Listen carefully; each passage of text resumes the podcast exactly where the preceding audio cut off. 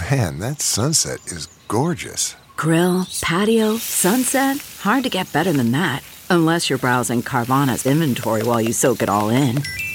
Oh, burger time. So sit back, get comfortable. Carvana's got thousands of cars under $20,000 just waiting for you. I could stay here forever. Carvana, where car buying meets comfort, meets convenience. Download the app or visit Carvana.com today.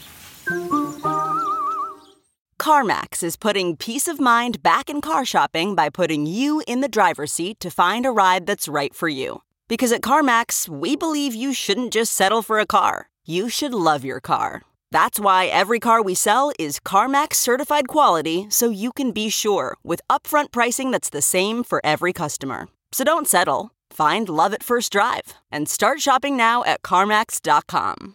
CarMax, the way car buying should be.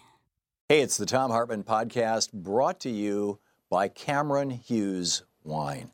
There's a little secret that most people don't know about the highest quality wineries in the United States and how they work. They'll say, you know, as they start their year, okay, we're going to bottle, say, 5,000 bottles of wine this year.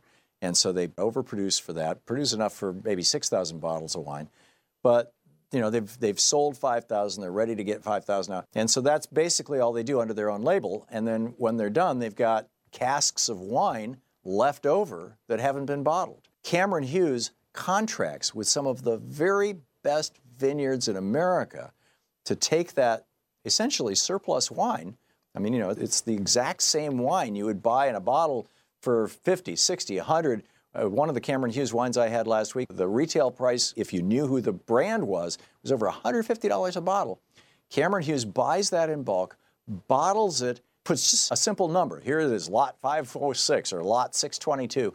Simple number on it, and you get some of the most spectacular wines at huge discounts off what you would normally pay. Cameron Hughes has been doing this since 2001, seeking out high end wine from around the world and selling it online direct to his customers. This is not just American wines. Earning Cameron Hughes Wine the number one wine brand online. It's just extraordinary stuff. Uh, I recently sampled lot 609. This is a Cabernet Sauvignon. It was insane. It was so good. It was bold. It was rich. It had the, the black fruit and red licorice and crushed red rock. All these, these extraordinary tastes, juicy and ripe on the palate. You got to check this out. Go to chwine.com slash Tom, T H O M. CH as in Cameron Hughes, that's his name, he, the guy who started the company and runs it. I've talked with him. He's a great guy and he's doing amazing stuff. chwine.com slash T-H-O-M or text the word wine, W-I-N-E, text the word wine to 511 511 and you'll get free shipping with your minimum three bottle order. So text wine to 511 511. Cameron Hughes Wine. Exceptional value, extraordinary wine. Now enjoy the podcast.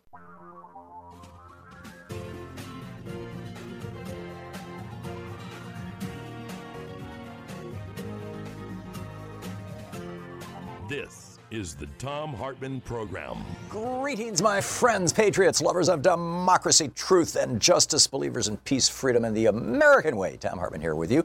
And boy, big news. And uh, let's start with Congressman Mark Pocan. It is Wednesday. It is our first hour. It is middays with Mark. Congressman Mark Pocan, the co chair of the Congressional Progressive Caucus, representing the 2nd District of Wisconsin. His website, pocan.house.gov. His Twitter handle, Rep Mark Pocan. Congressman, welcome back to the program. Congressman? Hello? Here I am. Sorry, Tom. That's Thank you. right. Thanks for having me here. Sorry about that. I had the mute button on. Ah, oh, that can be dangerous. Uh, great to have you back. So we've got, uh, you know, we've got uh, election victories from from uh, a very progressive candidate in uh, New York State to medical marijuana in in uh, uh, Oklahoma, I think it is, or Montana, and to uh, what may be the first, you know, gay, uh, openly gay uh, governor of Colorado if Jared Polis wins. I mean, a lot of stuff going on there, and on top of that, we've got the Supreme Court uh, apparently dancing to the tune now of this in, uh, Illinois industrialist Richard Uihlein. Is it how it's pronounced? He's the guy who Uline. Uline. Okay, he's the guy who backs the Liberty Justice Center, which represents Mark Janus. Uh, uh, he sent out flyers back in 2016 to workers in Illinois, government workers in Illinois, uh, saying that they shouldn't have to pay their fair share fee of standard union dues, et cetera. So anyhow, let me toss it to you. Yeah, so yeah, it's a real mixed day, right? Um, lots going on. Uh, two Supreme Court decisions in two days that have been very negative, showing the power of uh, having uh, the Supreme Court and the power of the Senate in holding up an appointment for President Obama and then putting uh, Mr. Gorsuch in to uh, fill the court vacancy now. Five four decisions. Um, Janus especially hard as a union member for nearly three decades, and someone who's been through the Wisconsin experience attacking public employee unions. You know, this is uh, again out of their political playbook, as you mentioned. Uh, Richard Uihlein owns Uline, a shipping um, supply company, U L I N E, which I'll bet you a lot of your listeners may actually buy from.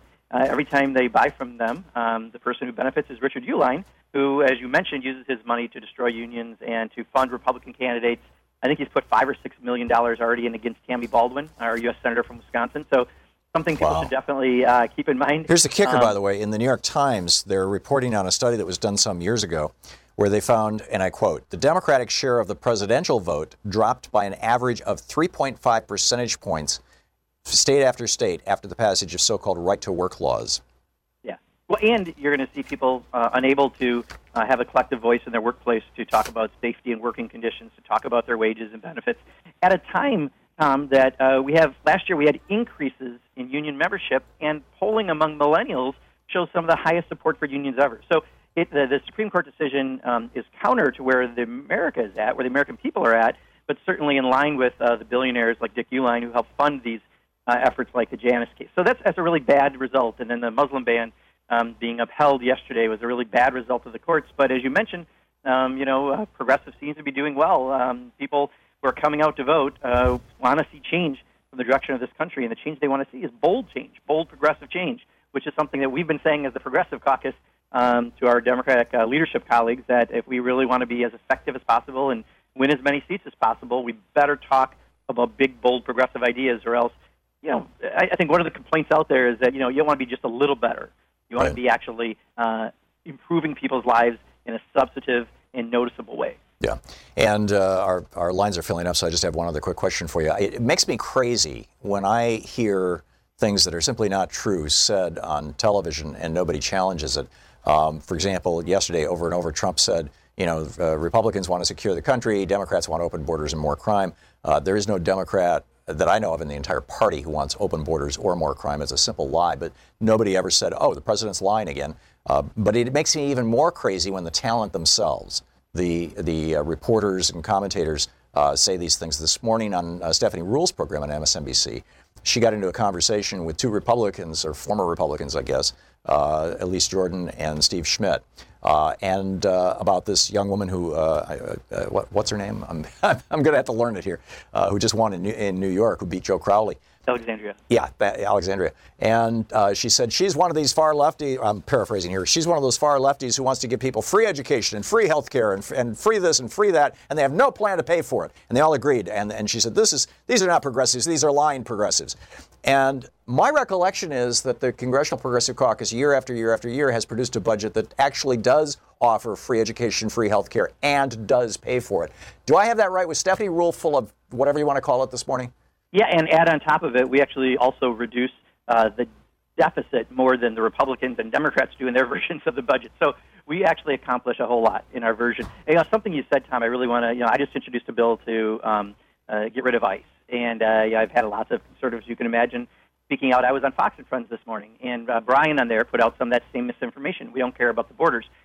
ICE doesn't protect the borders. The Border Patrol does. We're not saying to go after the Border Patrol, but what ICE has been um, become is the president's police force, where instead of you know it was created after 9/11 protecting us from terrorists, now it's going and uh, going after uh, you know doctors from Poland and Michigan, and going after people with parking tickets at churches and workplaces, so that uh, Donald Trump can justify his wall, so he can go to his rallies and get the adulation, admiration from uh, his uh, you know supporters, at least the the racist, uh, xenophobic element of his supporters.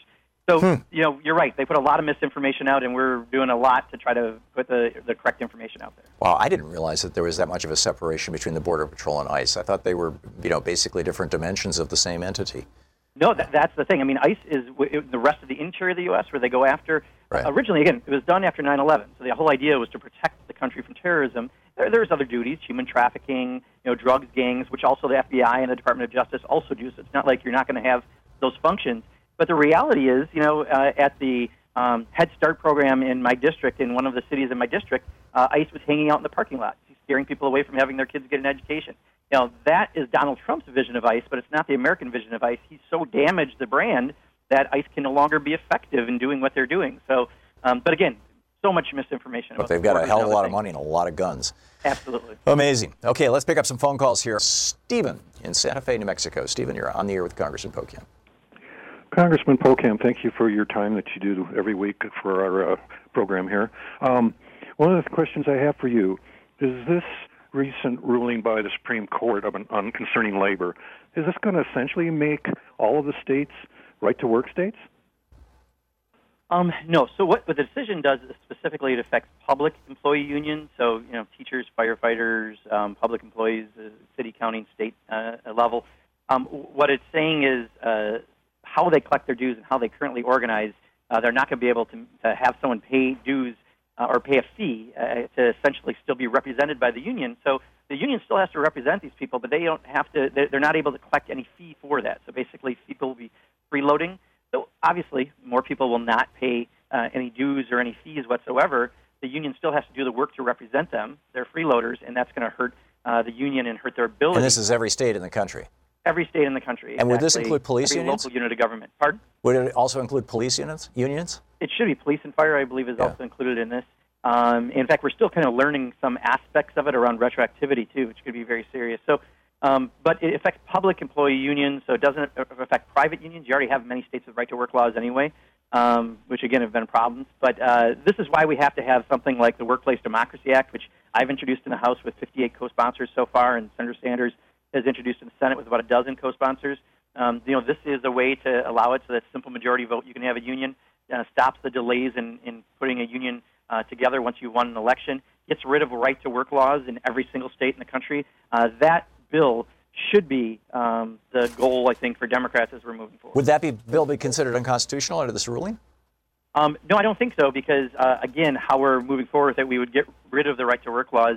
We'll have to take a look Right. at it, the Thomas, that just came out, but I think, again, legislatively, we would be able to put that in place. You could also put Um, a court stripping provision into it. You know, cite uh, sec- Article 3, Section 2, where it says that uh, the Supreme Court is subject to uh, uh, congressional, I I forget the word, but basically Congress can tell the Supreme Court what to do or not to do. And so you can put a, a sentence into a bill that says the Supreme Court may not review this bill.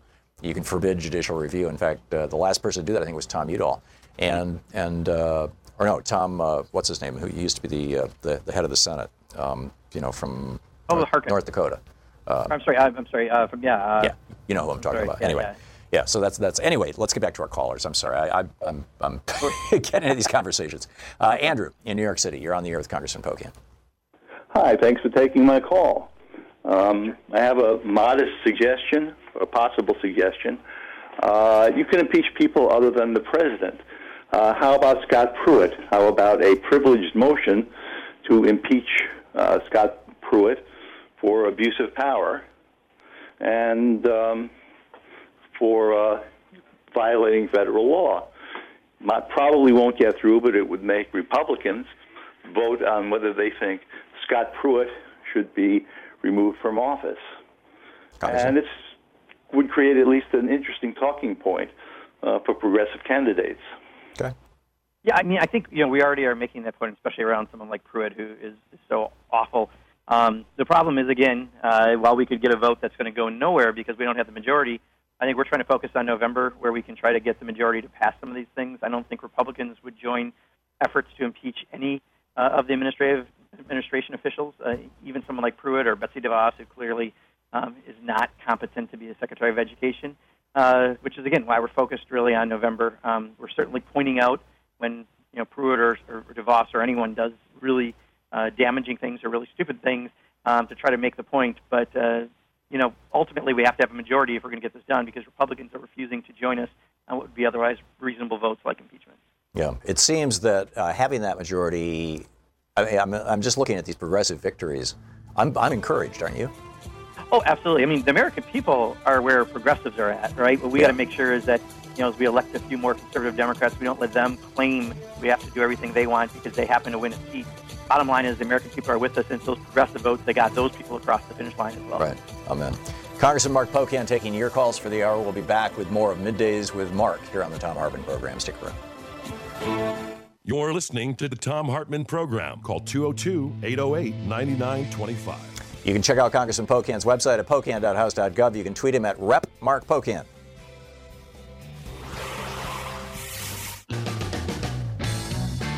Welcome back. It's Middays with Mark, Congressman Mark Pocan, taking your calls for the day. And Jerry in Tifton, Georgia, you are on the air with Congressman Pocan. Thanks for listening to Sirius XM. Congressman Pocan. Yes. Congressman Pocan. Hey, Gary Gentry, Tifton, Georgia. I retired from the auto industry 32 and a half years. Uh, UAW member for most of that. I was a trained UAW organizer. I worked in two right to work states, Georgia and Tennessee. In my opinion, and some of my union brothers and sisters will disagree with that, especially if they've never worked in a right to work state. The most two most dangerous things about the right to work law is that the union has to represent people who don't pay dues, and if they don't, or the person feels they weren't represented to the same level, both the union and the union representative as an individual can be sued. In my opinion, um, you won't have union members dropping out of the union and paying dues if those two provisions, you can have a national right to work and take those two provisions out of the law, unions will our unions will expand because they'll be they'll provide great service as they already do to the members and it'll kill the sting of the right to work laws from the right. No, absolutely. In fact, um, what we've uh, seen in Wisconsin, uh, you know, and across the country, really, when you have a right to work happen, uh, despite more states doing it, we've had increased union membership, right? So for in the other areas, because uh, people value what unions are doing, and you know, this particular provision is really about freeloaders. It's people who don't want to pay anything in but get the benefit of the union, but don't want to pay anything towards it because they're claiming it's going to go to a political purpose, which is absolute BS. But the courts uh, went that way in a 5-4 decision, in a very partisan decision, uh, which is great for all the billionaires and multimillionaires that uh, don't want to pay their workers well and don't want to worry about working conditions. In this particular case, it's public employees. But you know, this is a, an attack over and over and over again until they get what they want across the country, which is bad news for working families. Mary in Ouray, California, uh, Colorado. Excuse me. Am I saying your town right, Mary? Yes, it's Ouray. Ouray. Okay, you're on the air with Congressman Pocan. Thank you. Uh, back in 2001, Dennis Kucinich introduced a bill to create a Department of Peace, and followed with every year with that. And then Mark uh, Dayton and uh, wanted to make it a cabinet level position. Is there any chance the progressives could pick that up with all the money spent on the Defense Department? It would be a tiny fraction to have a Department of Peace at some kind of level. Maybe they have it now. I don't think so. I think most of our efforts, Mary, have been, you know, on trying to, like when we put our Progressive Caucus budget out, we show that you can trim uh, spending on defense and invest it in things that actually benefit people across the country in a greater way. And by doing that, we're trying to show people that there are alternatives. Um, so rather than, you know, uh, a department and using that as the talking point, I think we've been trying to do it through budgetary ways because we show the direct relation to less spending on defense means more spending on education, um, healthcare, uh, all the other areas that we'd like to highlight that people would say, oh, yeah, that's a benefit that'll help me. So the focus, I think, as of late has been on that uh, because it kind of goes a little stronger in that we still spend plenty on defense regardless, but just by cutting back on some of that money, uh, it's going to go to programs that people really value. And I think it's a, the best way right now that we have to illustrate uh, why we spend too much on defense and how we could cut back on some of the things we're doing. I would also argue that the Department of State should be the you know considered the Department of Peace essentially. The, the state be, right? as the State Department's job is uh, diplomacy. Right. So, Michael, watching Free Speech TV in Imperial Beach, California. You are on the air with Congressman Mark Pocan. Hey, Mr. Hartmann. Hey, uh, President Pocan. Uh, Representative Pocan, I was wondering, Bill Maher had a great thing on the other night. He said that the Republicans have the Koch brothers donating $400 million to campaigns. We have uh, Bezos, who's worth $141 billion, donating $250,000. We got Bill Gates, worth 94 billion, donating 250,000 dollars. I was wondering, Representative Pocan, I know that money is the game. Do you think we have enough Democratic billionaires to pull off this win in 2018 and 2020? Thank you, gentlemen. Yeah, so I mean, I, think you know a, a couple of thoughts on this without going too long, but I, I think you know, we do have other folks that are helping out. The problem is, I don't want to get into that escalating war of who's got more money because let's face it, uh, more billionaires are going to be Republicans. That's why they do these laws and these campaign finance changes to allow all this dark money in, and, and that's what we should be fighting. So let me just be very clear. But since we can't do that legislatively this year, we do have. I think Michael Bloomberg just said he's going to put in $80 million towards um, congressional Democratic congressional candidates uh, because he knows that that's the place we can put a goalie in place. So there are plenty of efforts, but I, I hate to make this equation that you know, whoever's got the most money is going to be the way uh, you win elections because you know, as we saw yesterday, um, someone who's outspent 11 to one uh, beat an incumbent. Uh, there are certainly other ways we should also be campaigning and organizing around getting out the vote, which is just as important. Yeah. Congressman, we just have 40 seconds to the break. You, you were on Fox and Friends this morning talking about the difference between ICE and uh, the Border Patrol. Border Patrol, yeah. The, yeah, I mean, do, are they under separate agencies, or are they both part of the same agency, uh, Homeland Security? I guess they would be. Um, I, I, believe they're under the same overall agency, but ICE is about a seven billion dollar agency on its own. Um, that again, you know, essentially goes after the interior portion. So no one is talking about open borders, as you said. Um, that's not what the debate is about. Yet they keep making it that. They keep saying it's about criminals coming in, and yet I think there's been 200 and the 28 uh, MS-13 people out of 300,000. Uh, so you know, clearly, they just keep putting out these giant lies uh, in order to justify what they're doing, just keeping their racist base, um, parts of their base happy, and uh, it's just you know, for all the wrong reasons. It really is very un-American. Yeah, amen. We'll be back with more of your questions for Congressman Mark Pocan right after this.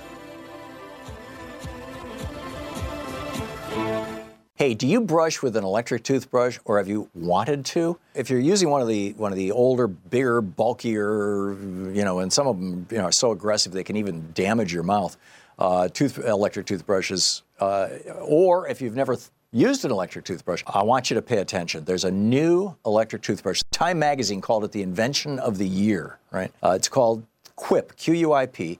It's slim, it's lightweight, it's about the size of a regular toothbrush. It's got a you know, little AAA battery inside that powers it and powers it for months at a time uh, be, between changes. And it, it does a really great job. It aggressively cleans your teeth, but it does so in a way that's good for your gums and good for your teeth. It's a, the perfect two minute clean. So check this thing out. And it's great for traveling. It comes with a little tube that you can drop it in into travel because, like I said, it's about the size of a regular toothbrush, much, much smaller than your, than your big electric toothbrushes. And you can find out all about it at getquip.com slash Tom. That's G-E-T, get, quip, Q-U-I-P dot com slash T-H-O-M. Getquip.com slash Tom for more information. It's only 25 bucks and they send you the refills, the, the brush heads that you're supposed to replace every three months. Every three months they'll send those to you for only $5 free shipping. It's an amazing deal. Getquip.com slash Tom. Back to our program. On the line with us, Colonel Lawrence Wilkerson, the Chief of Staff to Secretary of State Colin Powell, the Distinguished Adjunct Professor of Government and Public Policy at the College of William and Mary.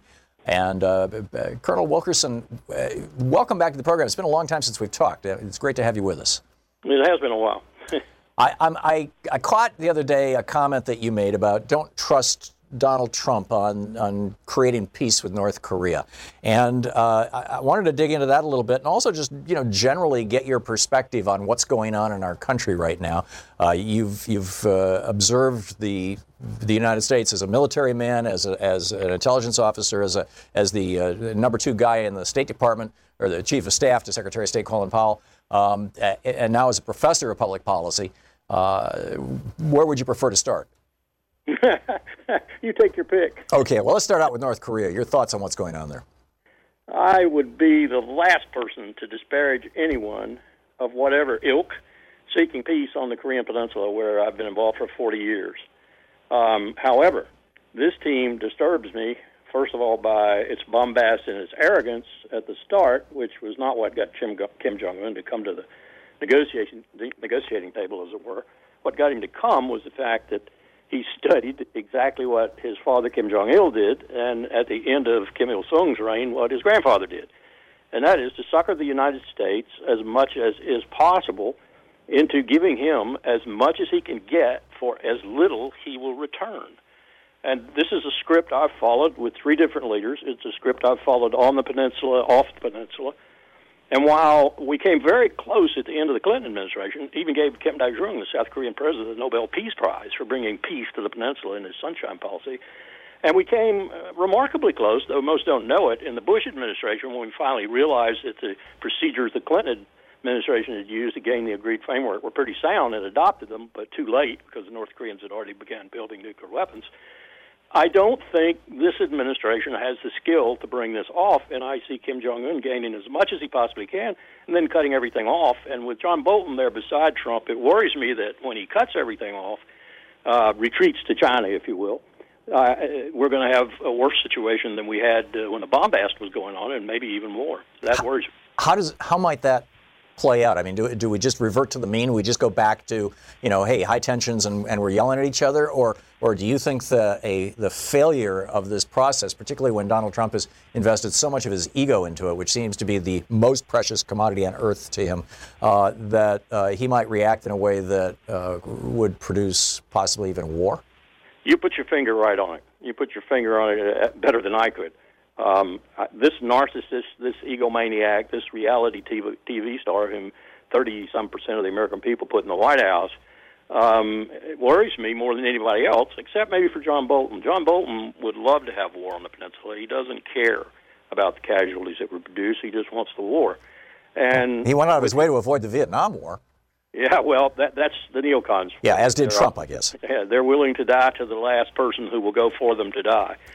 Um, and and I, th- this combination of mercurial, uh, narcissistic character in the president and this very hardcore and accomplished guy in terms of getting things done, most of the neocons are, worries me when we get to the end of the road. And as you said eloquently, uh, Trump is presented with a real colossal failure and has to do something about it. Yeah. Yeah, that, that could be very, very problematic. The, it, we're seeing an, an absolute mess in Syria right now uh, or at least it looks that way. We're seeing Yemen now in a, uh, a massive humanitarian crisis, 8 million people on the verge of starvation uh, as, as a consequence of uh, our support of the Saudi policies there, uh, you could argue, or, or the Saudis would argue, as a result of the Houthi rebellion.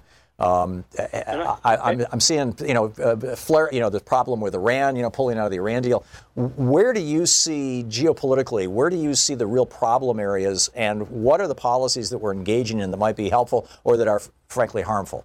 Well, let's take that one. Uh, the Yemen problem. I, I've been on the Hill for several weeks with H. Res 81 and Senate Special Resolution 54. We got a 54 to 44 vote on that. Scared to be Jesus out of Mitch McConnell. He never thought the vote would be that close.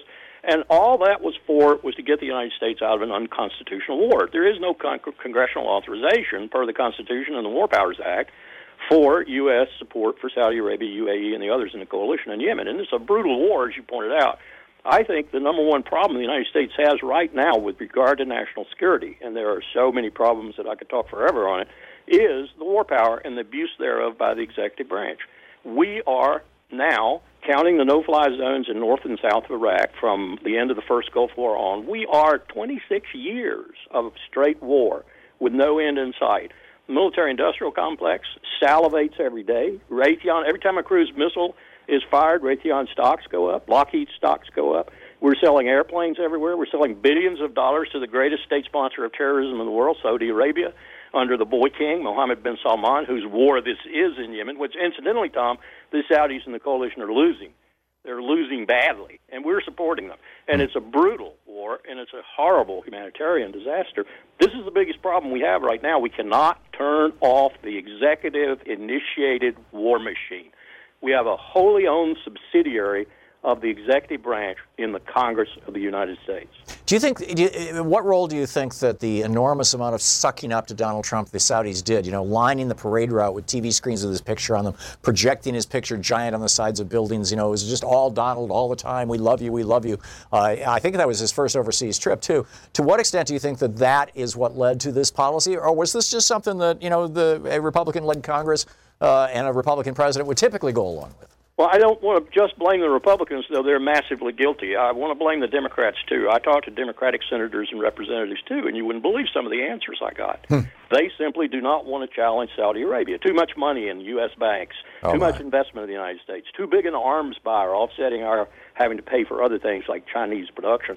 Uh, the, the fear in Congress, the abject fear of Saudi Arabia, this this country from whom 15 of the hijackers came from uh, that uh, perpetrated the tragedy on 9/11. This country keeps our country almost as in obeisance as does Israel. And now that Israel and Saudi Arabia are in a tacit alliance, an alliance of convenience, but nonetheless an alliance, it's even worse. Hmm. So, uh, what do we do about this? I've been asking myself that question and asking the few congressmen and senators who care that question for about six weeks now. Uh, this is a huge problem.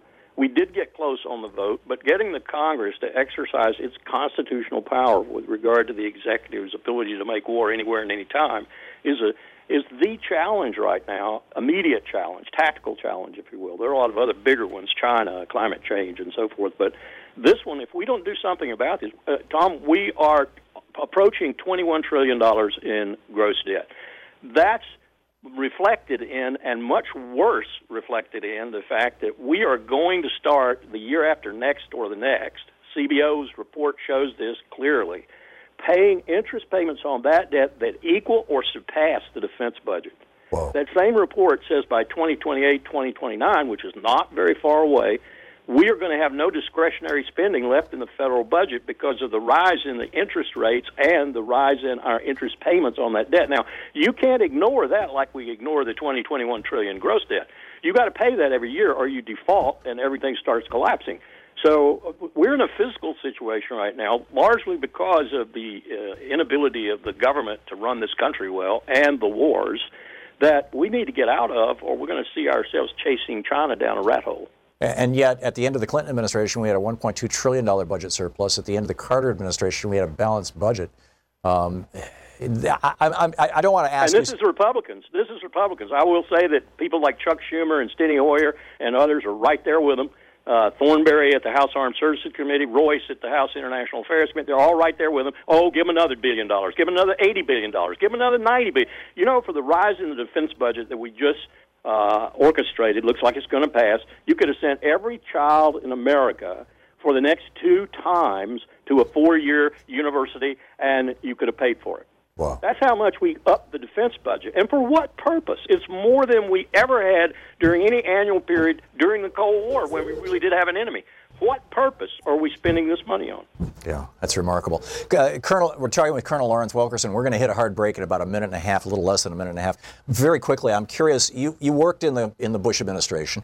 Um, you knew a lot of these political uh, folks. Uh, do, are you still in communication with them? And what's the broad uh, opinion of, of uh, the, the, people that you know? You don't have to name names if you don't want to. Uh, of the Trump administration. The ones I'm still in touch with are the ones I still have respect for and value their opinions, um, Republicans and Democrats and independents. And the ones who are still in the government, uh, like the one I talked to last night, for example, in the Pentagon, are frightened. They uh, one, they don't know how to get out of where they are. Two, if they're professionals like this individual was, they're very frightened of the political appointees. And I, you know, one wonders if Trump has any knowledge of who he's actually appointing, because most presidents don't down at this level. But the trend in these political appointees is arrogance, narcissism not unlike Trump's, religiosity like Pence's, and utter ignorance about international affairs and security policy in general. And so they're scared. They're frightened. This, this particular individual said when Mattis leaves, he's a canary in the coal mine. You've seen the reporting, I'm sure, about yes. possible friction between Trump and Mattis. Well, I've said all along, when Jim leaves, uh, you got no check left and Bolton would probably be the precipitate cause of Jim leaving. So you're just looking at a worsening situation, and if Mattis leaves, there'll be no calm head left there to you know kind of check things. Remarkable. Colonel, uh, Colonel Lawrence Wilkerson, sir, uh, you are a, a, a, true patriot. Thank you so much for dropping by the program. Thanks for having me. Great talking with you. We'll be back with uh, more of the news of the day and your calls in just a few minutes. It's uh, 18 minutes past the hour. Welcome back to the Thom Hartmann program. On the line with us is Professor Richard Wolff, the economist, co-founder of Democracy at Work, author most recently of Capitalism's Crisis Deepens, Essays on the Global Economic Meltdown. His website, democracyatwork.info and rdwolff with two Fs.com. You can tweet him at Prof. Wolff with two Fs. And uh, Professor Wolff, welcome back to the program. Thank you, Tom. Glad to be here. As we're seeing all these progressive victories, genuine progressive victories, like we saw yesterday in New York uh, State and uh, frankly all around the country, uh, uh I'm, I'm curious your thoughts on what the uh, kind of the institutional holder at the moment of uh, with with some actual modicum of power, uh, the institutional holder of, of, the progressive movement, the Democratic Party. Uh, you know, the uh, I think virtually all the members of the Congressional Progressive Caucus, for example, are members of the Democratic Party. Um, none of them are Republicans, obviously. Uh, what should be the policy, policy agenda of this new progressive wave that seems to be, you know, even a larger sweep than the Democratic Party itself? Well, you would hope, even though I think I'm afraid that what I'm about to say is not the case, but you would hope that they could see what seems to me to be the writing on the wall that the country is more and more splitting into halves, uh, alternative or hostile to one another, and an increasingly acrimonious kind of uh, uh, state of our communications and that the, the mass of people who were disaffected by the last 30 years of our economic system uh, are basically choosing between a right wing expression, if you like, of that perspective, which supports Trump, and whatever else you want to call it, Bernie Sanders movement or the progressive or more progressive wing. Uh, that seems to me to be literally proceeding. I don't find that surprising since the growing inequality of the United States, uh, that I think is the root cause of why Trump was elected, has only gotten worse since his election. Therefore, the, the driver, if you like, of what's happening continues. And my fear, though, is, and why I'm a little negative in this moment, is that I don't see the signs that the established Democratic Party has any understanding or any intention of accommodating um, what's happening. It, it, seems to be doubling down uh, in the hope that Mr. Trump will implode on himself and everybody will then turn to them uh, and my guess is they're going to be badly disappointed in that expectation. Yeah. Well, we're seeing, I mean, you're, you're even seeing a challenge to the governor of New York State, who uh, is about as burrowed into the Democratic establishment as you can get. Whether Cynthia Nixon will succeed in bumping him out or not, uh, you live in New York State. You probably have a better analysis of that than I do. Uh, but well, I, I can tell ahead. you an interesting thing, which is Mr. Cuomo continuously acted until very recently as though um, he were the elephant and Cynthia Nixon was a mosquito, and he wasn't going to be irritated even in the slightest degree by this uh, very dismissive. Mm. All of that changed, I think, about a month, month and a half ago, and now Mr. Cuomo is suddenly sprouting progressive sorts of wings. Is uh, out there uh, denouncing Trump with a with a gusto that he didn't manage to generate in the earlier time. Uh, he's he's running a little bit nervous. I mean, the, he does have the machine. Uh, the same people who once uh, said very loudly that there's a special place in that uh, hot place down below for any woman who votes, uh, who doesn't vote for a woman candidate, have found their way to uh, ignore their own advice when it comes to Cynthia Nixon and Andrew Cuomo. Uh, one could say a lot about those things, but the machine wants him. He wants the machine and that's that, that's their commitment. They're going to get the office because they live in a world where the last 50 years of a polite handing over of power from the Democrats to the Republicans and vice versa was the only thing that politics meant, and they want that to continue, and therefore they become blind to the, both the underlying forces and the political expression of those forces that show up in in Trump, in Bernie, and now in these results. Yeah. I'm, I'm seeing increasingly in uh, financial blogs and newsletters and whatnot uh, concern about the, uh, the flattening of the yield curve, the difference between what we pay for long term, say 10 year treasuries, and what we pay for short term treasuries, you know, uh, six month treasuries or one year treasuries. And, and of course, in, historically, you pay, you know, the, or the Treasury Department would pay us if we bought these treasury bills uh, pay more for the for the long-term ones than the short-term ones because when you buy a long-term one, you're tying your money up for 10 years, and so you know if the economy gets really really great and interest rates go up, you're in trouble. You know, so you get this premium. And as that premium collapses for a bunch of different reasons, and maybe you could articulate some of those, um, uh, with one single exception, ever since the, the end of World War II, every time the yield curve has inverted, that is, the 10 year treasuries have gotten cheaper than um, than short treasuries. Uh, it has it has heralded a major recession. It happened before 2000. It happened in 27, 2007. Um, it happened in 87 in the, the big crash on Reagan. I mean, you know, over and over again. Um, what are your thoughts on this? What is causing this, and and to what extent is this a an indication of the limits of the Fed's ability to uh, to, to, to keep the baling wire and bubblegum in place to, to hold this economy together? Well, I think the key answer is, is to pick up from the very last thing you said. The larger historical situation is, and this I think is, is, is at the root of much of what goes on in the United States politically these days. We are in a period when the American dominance of the, of the global economy, which is about 100 years old, it really came into its own after World War I, is fading. And you can dance and you can jump up and down and you can tell yourself every story you want, but that's the underlying reality. The Europeans have recovered from two world wars. The Chinese are the star story of the last 40 years. Uh, the rest of the world is, is arriving, if you like, in, into a modern economic role to play. And the United States, whether it's the Federal Reserve or the President or the Congress, has to face, even though they do everything on earth to avoid it, that they are no longer in a position to control the situation the way they once were. And nothing illustrates it more than what we call hot money in the global finance business. That is, flows of money that move between long and short term investments, but also move from one currency to another, from one society to another. Uh, and th- that money is now enormous, and it is very quick to adjust to anything it sees either as an opportunity or as a threat. And the inversion of the yield curve, this, this phenomena where the normal distinctions between long and short term debt are eviscerated, that's a sign of a massive amount of anxiety, of volatility, of uncertainty. Nobody quite knows whether Mr. Trump is actually going to be able uh, and willing to push through a genuine trade war.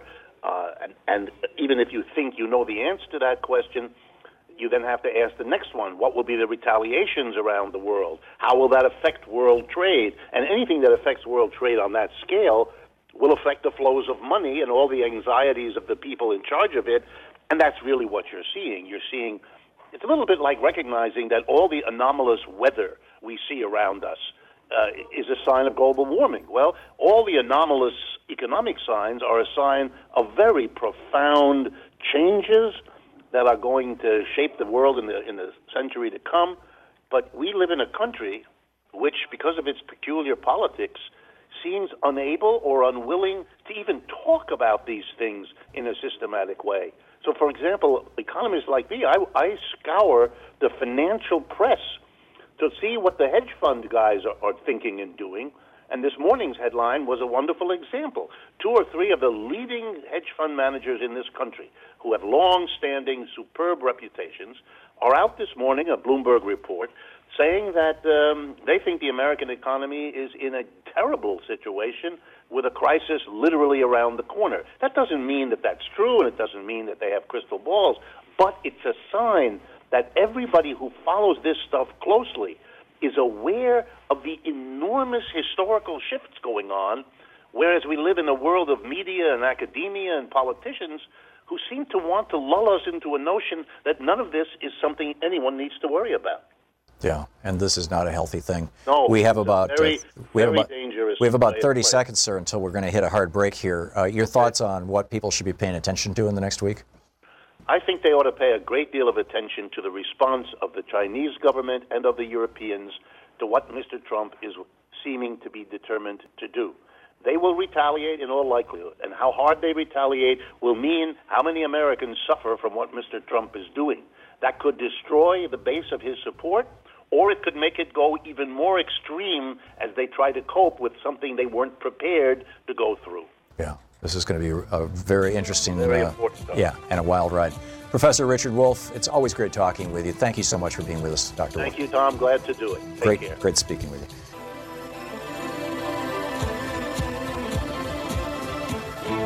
You know, in the world of work, one of the most important things is one of the things that people probably think the least about until they have to sit in it, which is their chair. And the X chair is absolutely extraordinary. This is the new high tech. In fact, they've got a brand new version. It's called the X3, the newest version of the X chair. It is comfortable, it is high tech, and yes, I'll say it, it is sexy. This chair is extraordinary and it will dramatically, consequentially improve your concentration and productivity because it's going to help your posture.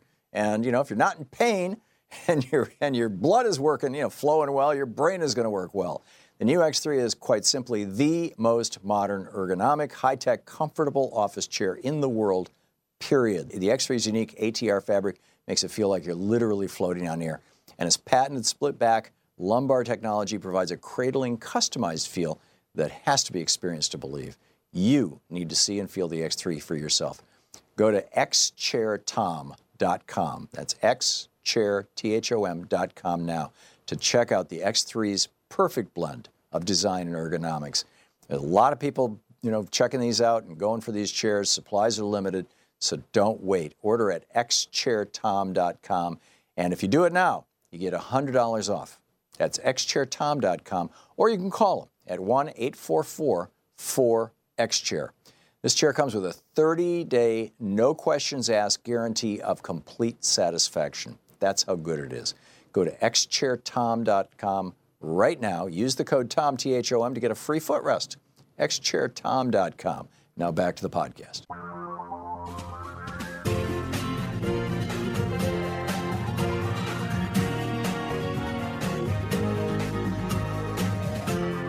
This is the Thom Hartmann Program. Welcome back. Thom Hartmann here with you. On the line with us is Dr. Henry Oster. Uh, am I, uh, sir, am I saying that right? Is it Oster or Oster? Oh, any way you want, but Oster would be better. Oster, okay, thank you. you. He is the sole survivor of the Holocaust from Cologne, Germany, or Cologne, Germany. He has a new book out. It's called The Kindness of the Hangman. Uh, at the age of 89 now, do I have that right, sir? You have that right, absolutely. This is remarkable. You were you were five years old when the Nazis came to power in Germany, and you were 16 when Hitler was defeated. Uh, from the notes I have and from from reading through your book, um, that was in 1933 when the Nazis came to power. You escaped a firing squad in Auschwitz. You came within hours of starving to death before you were liberated by General Patton's Third Army. Um, what lessons? Well, first of all, welcome to our program. I'm so glad to have you with us, sir. Uh, it's an honor to be on your program, Tom. I really appreciate it. Thank you. It's a, it's a remarkable book. The, the subtitle, in fact, The Kindness of the Hangman is the title. The subtitle is Even in Hell, There is Hope. Um, a true German, German uh, young German boy's true story of tragedy and triumph from the depths of despair in Auschwitz and Buchenwald to an extraordinary life in America. Uh, Henry or Mr. O, Mr. Oster, you no no no no no Henry Henry. Okay, Henry, you have seen the the, the worst of humanity, the absolute worst of humanity. And there are comparisons being made today by, by some, you know, including myself from time to time, uh, between the, the loss of democratic institutions in the United States and the rise of fascism in Germany and Italy and Spain, uh, other countries around the world. I'm curious your thoughts on that. Well, first of all, uh, I believe that currently, the last, um, well, shall we say, two years, we have seen duplication, replica of the events that I had witnessed, endured, and fortunately survived. I am uh, so Americanized that I'm devastated with the events that we are viewing and experiencing right now. Uh, very disappointing and very discouraging to see that. I actually see uh, the duplication of German propaganda uh, maneuvers, techniques, and obviously uh, the unfortunate uh, uh, not to see the condemnation of these things. So to I, live in America and see something I'd seen before, to say the least, is disturbing, especially since it seems to have a considerable support. The Germans, of course, went the whole the whole history as a an agreement to Hitler's plans and the Nazi philosophy, if you can call it. Here we see uh, examples of it, and yet we find ourselves uh, more or less powerless to change. So it is nothing brand new. Uh, it is something in both the propaganda, the promises. Uh, Hitler said Germany will rise again. Here we see America great again.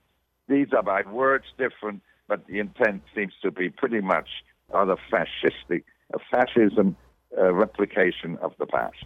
I read uh, Milton Mayer's book. He was an American journalist who, in the uh, very late 40s, I believe, or maybe even the early 50s, went over to Germany, spent a year there, uh, interviewed at, at length 10 Germans who were not uh, part of the Nazi movement and were not the victims of the Nazi movement. They just had jobs and they worked all through the, everything, right? College professor, a bricklayer, a baker, you know, just average people. Right. And said, you know, what was going on? And almost to a man, what they said was, uh, number one, there were so many things happening so fast. Literally every day, the news cycle was being inundated with, with oh, the Nazis just did this, Hitler just did that, Hitler says this, everybody should do that, um, and and some actual genuine positive reforms. You know, we're going to build the autobahn. Um, other things, oh, we regret that we're going to have to, you know, we're going to have to do this to the trade unionists. Um, uh, number one. Number two, the big lie strategy. These people reported, you know, the, the, these enormous lies. You know, uh, the, you know, one of the most horrific, obviously, the uh, about the Jews um, were told and repeated over and over and over again to the point that they became conventional wisdom. And and and, and number three, that that the administration of the German government at the time had become so incestuous, essentially, so inward looking that either you were with the cult or you were against the cult, and there was no middle ground. Um, is that an accurate depiction of what you experienced growing up in Germany? Uh, you know, from the, the, the, from the time when Hitler came to power in 1933 until he was kicked out 12 years later. That is absolutely correct. Well, first of all, there were only in 1933 600,000 Jews in all of Germany in a population of 60 million. And with the indoctrination from childhood on, at least in, since 33, that with Hitler used, that they were superior, that they were above everybody else, and everybody else as designated as subhuman were exactly subhuman. They ate it up. They were actually convinced of that. The Germans Among thought that they were the master race. Every German was a Nazi. There were only 8 million party members, but the doctrines that the Nazi had was readily accepted by the whole population and enthusiastically supported. Now, the idea of uh, eliminating Jews became a minor thing after all. We're only 1% of the population. But one reason the Germans went for it, even those that were not entirely supportive of uh, Hitler, was the threat of concentration camps. After the war, everybody said, oh, we, we had no idea. Of course they did. You had Gestapo, which would be the equivalent to FBI in our country, in every certain area of each city, and they walked around in the leather coats, intimidating the population that if you don't adhere to what the Nazis and our party is doing, Daddy will probably disappear. At least three days confinement in the Gestapo headquarters, or if it was something more contrived or imaginary violation, they would end up in a concentration camp. Because if you ask neighbors for any assistance, they always told you, well, we don't want to end up in a concentration camp. And after the war, they all said, well, we didn't know anything about it. These were absolutely, in, in, with no doubt about it, untruths and basic denials, if not lies.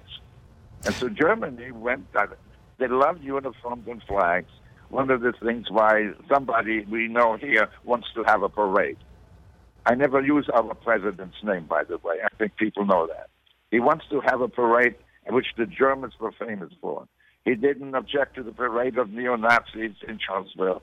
The thing is, there are permissions, a permissive attitude of our government that will encourage people like the Nazis to become encouraged here to have certainly un American ideas, un American uh, convictions, and actually un American deeds that are such, as uncommon for us. Now, admittedly, and unfortunately, uh, in World War II, we had America First, also restricting um, immigration and not letting refugees from Europe come into this country. So uh, Mr. President probably thinks he can repeat it this time, especially for whatever reason he proposes. It appeals to a segment of our population, and they should also and definitely be ashamed of it. We're talking to Henry Oster, the author of The Kindness of the Hangman at 89 years old, the last surviving uh, citizen of Cologne, Germany, uh, who survived the Holocaust. Uh, Henry, how did, how did you end up in Auschwitz and, and Buchenwald? Well, first of all, uh, that was kind of automatic. The uh, there were 2,011 Jews from the city of Cologne. And by the way, only 23 survived the war. All were killed, and it was in 2011 that I was notified and discovered to be the last surviving uh, uh, uh of these 2011. People were taken forcefully, uh, put on on trains, and sent, in this case, my family to a ghetto. A ghetto, the the Warsaw ghetto, and ours was a large ghetto, were parts of the city, dilapidated, run down, where they crammed as many Jews as possible, like a holding pattern, like some place that they will hold them and gradually send them out by nightly daylight raids, put them on trucks, and simply send them to Auschwitz. There were six various facilities around the major uh, cities of Poland, uh, primarily Poland, because when they started World War II, the Germans inherited three million Polish Jews. And how are you going to get rid of them? Only by German efficiency, I guess. They built facilities were called extermination camps. These were camps where you arrived and you died. There were no overnight facilities to have anybody stay for one night even. So when they actually took the concentration camp idea and converted to extermination camp, and Germany had over 2,000 concentration camps, but there were these six facilities in Poland just for killing, they gradually took people from the ghettos and from sometimes directly from Germany or prisoners of war and sent them to these camps. In this particular case, my dad had already died of starvation in the ghetto. My mom and I were caught put on train and sent to Auschwitz. Now, Auschwitz, just for a little accuracy, is a huge complex. All the German factories, uh, the uh, machinery, the chemicals, uh, uh, everything was produced there, and Auschwitz was considered to be the labor to supply these people for forced labor. The second and most important and the most deadly part of Auschwitz was Birkenau, a mile and a half away the extermination facility of Auschwitz. Right. We were selected. Henry, if, if, if, I may, I, am sorry, we're, we're hitting a, a, hard break here. I can't control it. Can you stick around with us for, for, for this half hour?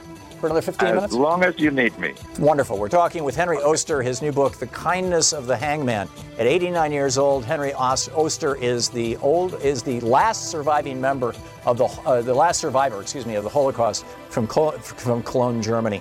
We'll be back with uh, Henry Oster in just a minute. This is the Thom Hartmann Program. Henry Oster escaped a firing squad in Auschwitz and came within hours of starving to death before liberation by Patton's Third Army. We'll be back with him. Welcome back. Henry Oster is with us. He is the uh, the uh, last survivor of uh, the Holocaust in from Cologne, from Cologne, Germany. He was uh, five years old when Hitler came to power in 1933. Uh, he was uh, 16 years old when Hitler was defeated. He's 89 years old now. Uh, he escaped the firing squad in Auschwitz. He was uh, nearly starved to death. Uh, Patton liberated him. Henry, you were talking very eloquently, and and, and by the way, we, we only have about three minutes left here. you were talking very eloquently about um, the, the, the, camps and, and that you were taken to and how many of them were, you know, not specifically death camps. Um, do you, do, as, as, as, as Donald Trump is building these uh, uh, detention facilities, 30, 40,000 person detention facilities on military bases around the United States, uh, is it an exaggeration? Is it hysteria to say that there's some parallel? Uh, it's a little bit more than a parallel, because while the intention is obviously not to kill children, but the pain, the agony, and, and the damage it's in memories to be ripped away from your parents, kept literally in uh, cage-like structures, fences surrounding that couldn't even climb over it, and being treated in a number of ways, not all of them being favorable. It does damage your psyche. It does damage your memory because nobody, nobody wants to be torn away. The most painful memory of my experience was when I did arrive in Birkenau.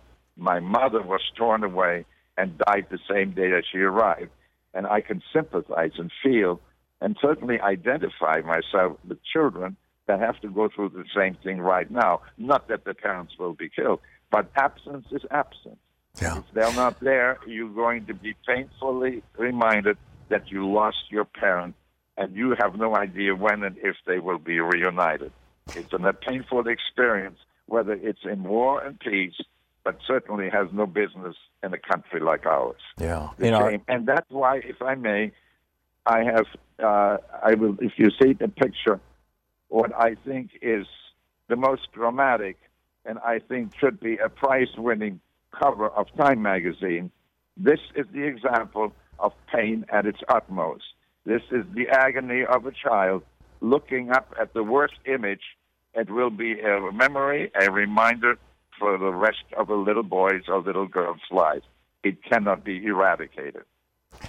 we have a little less than a minute. You came to the United States with no English, no money, no education. Uh, what are your thoughts on the way that uh, this administration is treating immigrants and refugees? Well, first of all, uh, you know, number one, the discouraging aspect of having immigrants come here to begin with is, is shameful.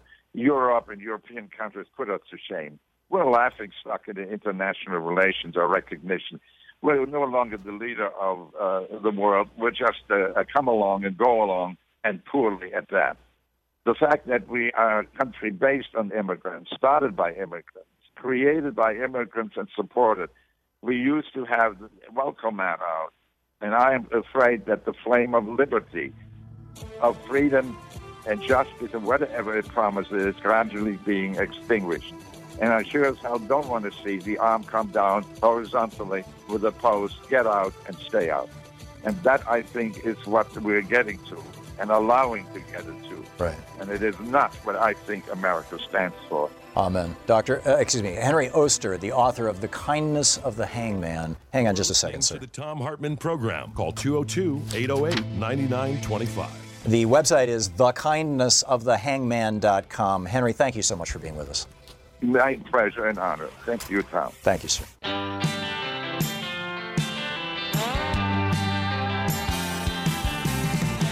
Welcome back, uh, Dave in Federal Way, Washington. Hey, Dave, what's up? Yeah, hey Tom, that that uh, news about the Supreme Court is really bad. About the only thing more important th- to an autocrat than controlling the military is controlling the courts.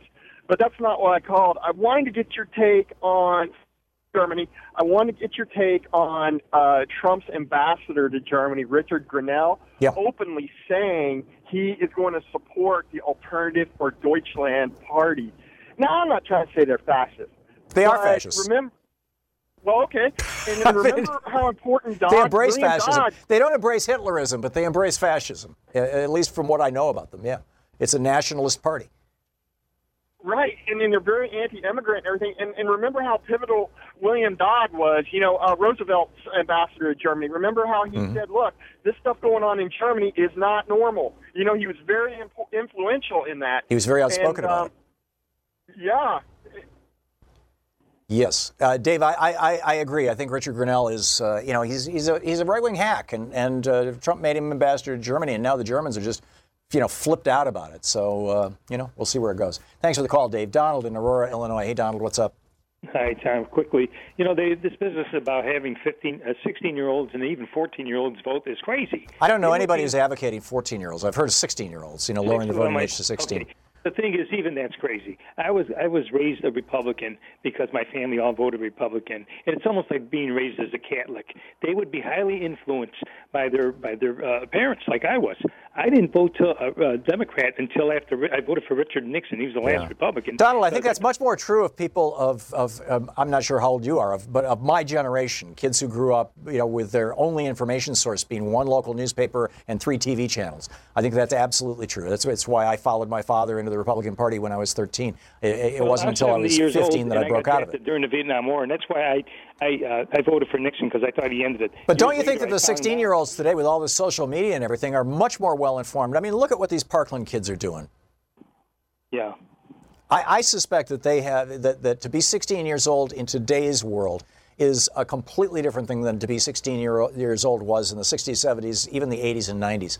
And and uh, as such, I, I, I personally think they're more well informed. But it's a it's a reasonable debate, Donald, and one we should have someday. But today, you know, it's, it's not the topic for the for the debate. So thank you for the call, um, Maurice in East Dublin, Georgia. You have the last minute of the show, Maurice. What's up? Well, thank you, and I'll use it uh, hopefully efficiently. uh, what has happened and what I demand of the Democratic Party establish, establishment at this point is to pack the courts in 20 when there's a Democratic president and a Democratic led Senate. They have no excuses now. Obviously, McConnell has flouted all rules and norms, quote, un, uh, quote unquote. Yeah. And so he's going to push his Supreme Court nominee through with 51 votes. Probably Manchin will vote uh, for uh, whomever in Heitkamp and whoever, whatever other. Red so, are you suggesting when you say pack the court, Maurice? Are you suggesting the the next add, add that they should do what uh, tr- what Roosevelt tried to do, which is expand the number of justices on the court from nine to 12 or 13? Yes, absolutely. Yeah. Absolutely. In 20, when there is a Democratic president and a Democratic led Senate. Yeah, I'm, I'm with you. I'm with you. Actually, I, I, was wrong about Roosevelt. What Roosevelt did, and Maurice, thank you for the call. Excellent point. Uh, what Roosevelt did is he said that any justice over 70 years old would become a justice emeritus, because at that point, all the old guys were the ones who were blocking progress, and all of them together would get one vote. And then they would add new justices to bring the court up to nine votes. And uh, I'm not sure that that's the way you'd want to do it today because that would probably exclude Ruth Bader Ginsburg. But who knows? I, you know, we need to look at this, and and we will talk about it uh, tomorrow, no doubt. So thanks so much for being with us today, and don't forget, democracy is not a spectator sport. We need your help. Get out there, get active, tag. You're it. We'll see you tomorrow. Please support your local station. Thank you so much. You've been listening to Thom Hartmann. For audio and video archives, visit thomhartmann.com.